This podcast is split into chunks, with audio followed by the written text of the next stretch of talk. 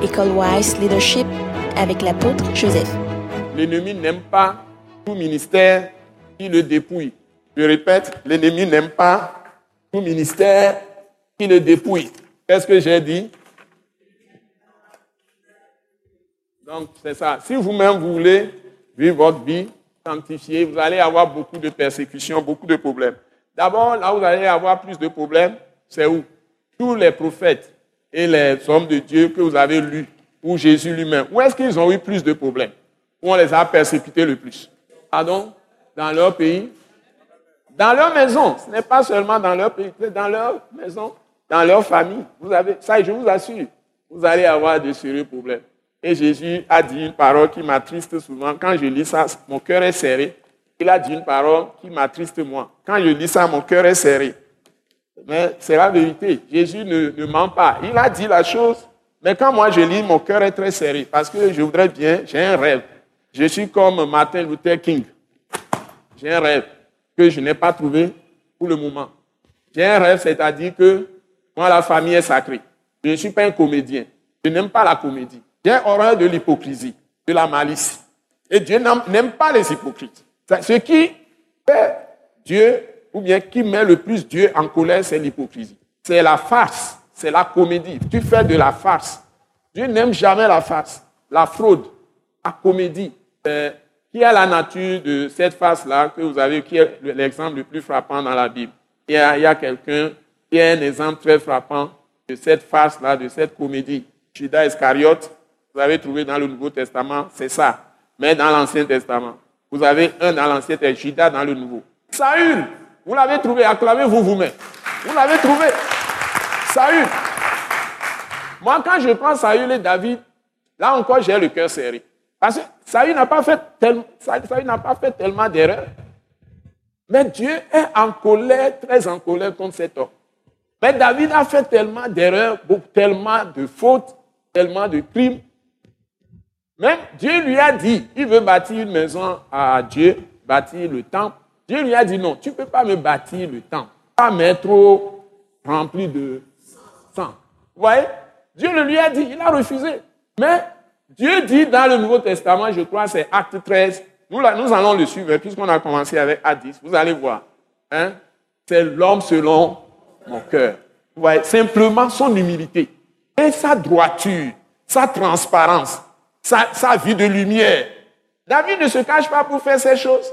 Mais il fait des péchés, d'accord, mais il ne se cache pas. Il fait les choses de façon ouverte. L'autre, il fait de la farce, de la fraude, de l'hypocrisie, de la malice. Tu peux tromper les gens.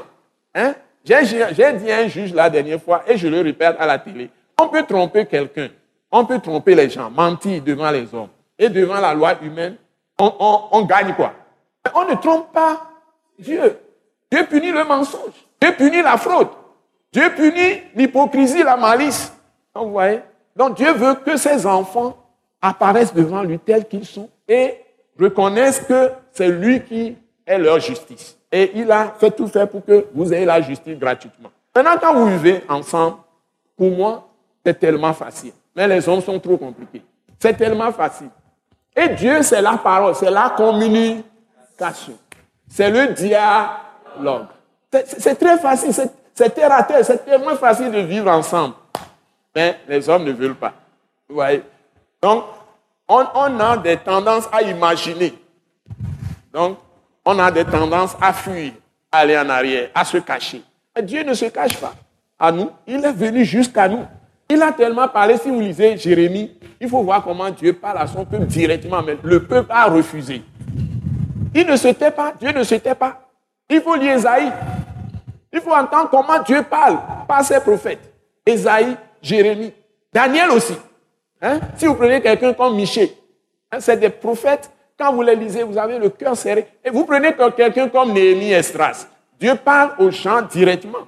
Quand ils ont le cœur droit, simple, ils peuvent être des fautifs n'importe comment. Ce que Dieu veut, c'est que quand tu vas vers lui, sois dans la lumière dans la vérité. Vous voyez, c'est ça.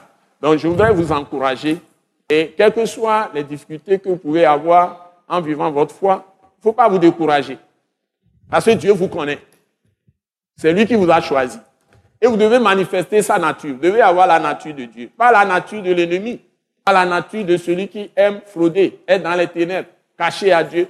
Donc, d'ailleurs, quand vous vivez une vie de péché ou une vie qui n'est pas pure devant Dieu, vous avez tendance à vous cacher, hein, à vous éloigner, à vous mettre à l'écart. Et Jésus dit, celui qui n'assemble pas, n'assemble pas avec moi, disperse. Donc, que Dieu nous aide. Ce message de l'apôtre Joseph Kodouak Bemehin vous est présenté par le mouvement de réveil d'évangélisation, Action toute âme pour Christ international, Attaque internationale. Pour plus d'informations et pour écouter d'autres puissants messages, merci de nous contacter au numéro indicatif 228 90 04 46 70 ou de visiter le site web atacinternational.org. Soyez bénis en Jésus-Christ.